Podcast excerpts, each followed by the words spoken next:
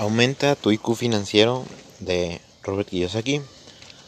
Último y décimo capítulo, capítulo diez. Desarrolla tu I Q financiero, aplicaciones prácticas. En este capítulo nos enseñó Robert dos cosas. Uno, en dónde puedes aprender y desarrollar tus cinco habilidades financieras. Y dos, la importancia de la retroalimentación. Empecemos con los lugares. El primero que pones es la escuela. Pero el problema es que recordamos que aquí solo te enseñan a administrar tu hemisferio izquierdo de pensamiento lógico y matemático. Número dos, la iglesia. Soy a tantos, no voy a leer eso. Número tres, el ejército. Él dice que al estar expuesto en Vietnam, al estar en la marina, él aprendió a controlar sus tres inteligencias. ¿Por qué? Tienen que saber controlar sus miedos, sus emociones, este, saber razonar y pensar con lógica y tener la creatividad para resolver problemas uh, cuando se presente, ¿no?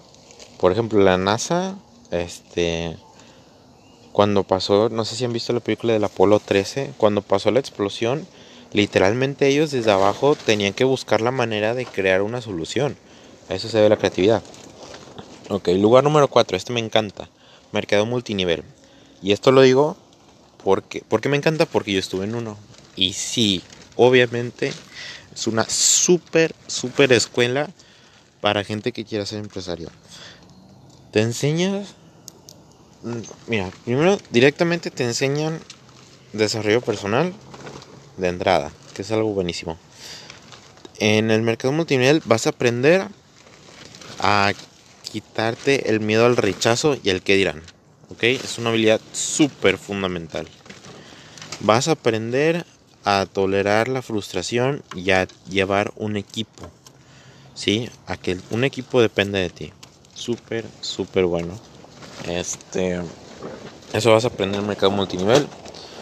Y es excelente, neta, es súper arranque. Lo dice Kiyosaki, lo dice este güey Carlos Muñoz, lo digo yo, porque realmente es una súper escuela, ¿eh?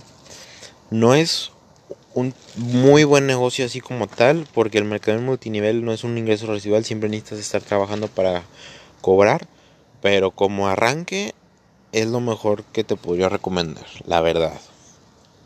Vale la pena la inversión, no por lo que vayas a retornar esa inversión, sino por lo que vayas a aprender de ese mercado. Aparte, por ejemplo, yo salí con unos super contactos que me han salvado el trasero en más de una. Cinco, negocios. Hay dos tipos de negocios. Negocios grandes, donde vas a trabajar como empleado, porque no puedes, no, para correr hay que caminar primero, hay que gatear, perdón.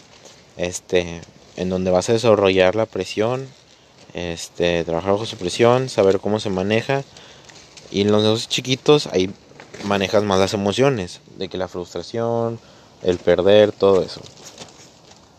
seis. Seminarios. Obviamente la escuela no es todo, tienes que aprender seminarios. Ahí puedes aprender los tres tipos de, de inteligencia, los, puedes desarrollar los tres, en mis, los tres partes del cerebro, derecho, izquierdo y subconsciente, en diferentes seminarios, en muchísimos seminarios. Entrenamiento, entrenamiento como de uno a uno, ok, un coach, no sé, una persona que ya haya logrado lo que tú quieras, acércate con él y pídele que te entrene.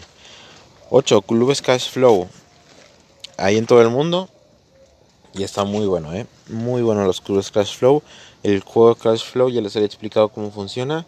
Y, y por ejemplo también me imagino, nunca he ido la verdad, pero quiero ir. Me imagino que en esos clubes también se aprende bastante este, la, las prácticas financieras y de seguro vas a sacar muy buenos contactos, ¿de acuerdo? Y listo. Ahora vámonos directamente al círculo de retroalimentación. Todo en esta vida es retroalimentación. La retroalimentación es buena. Cuando tú te pesas en una balanza y sales con kilos de más o kilos de menos, eso es una retroalimentación.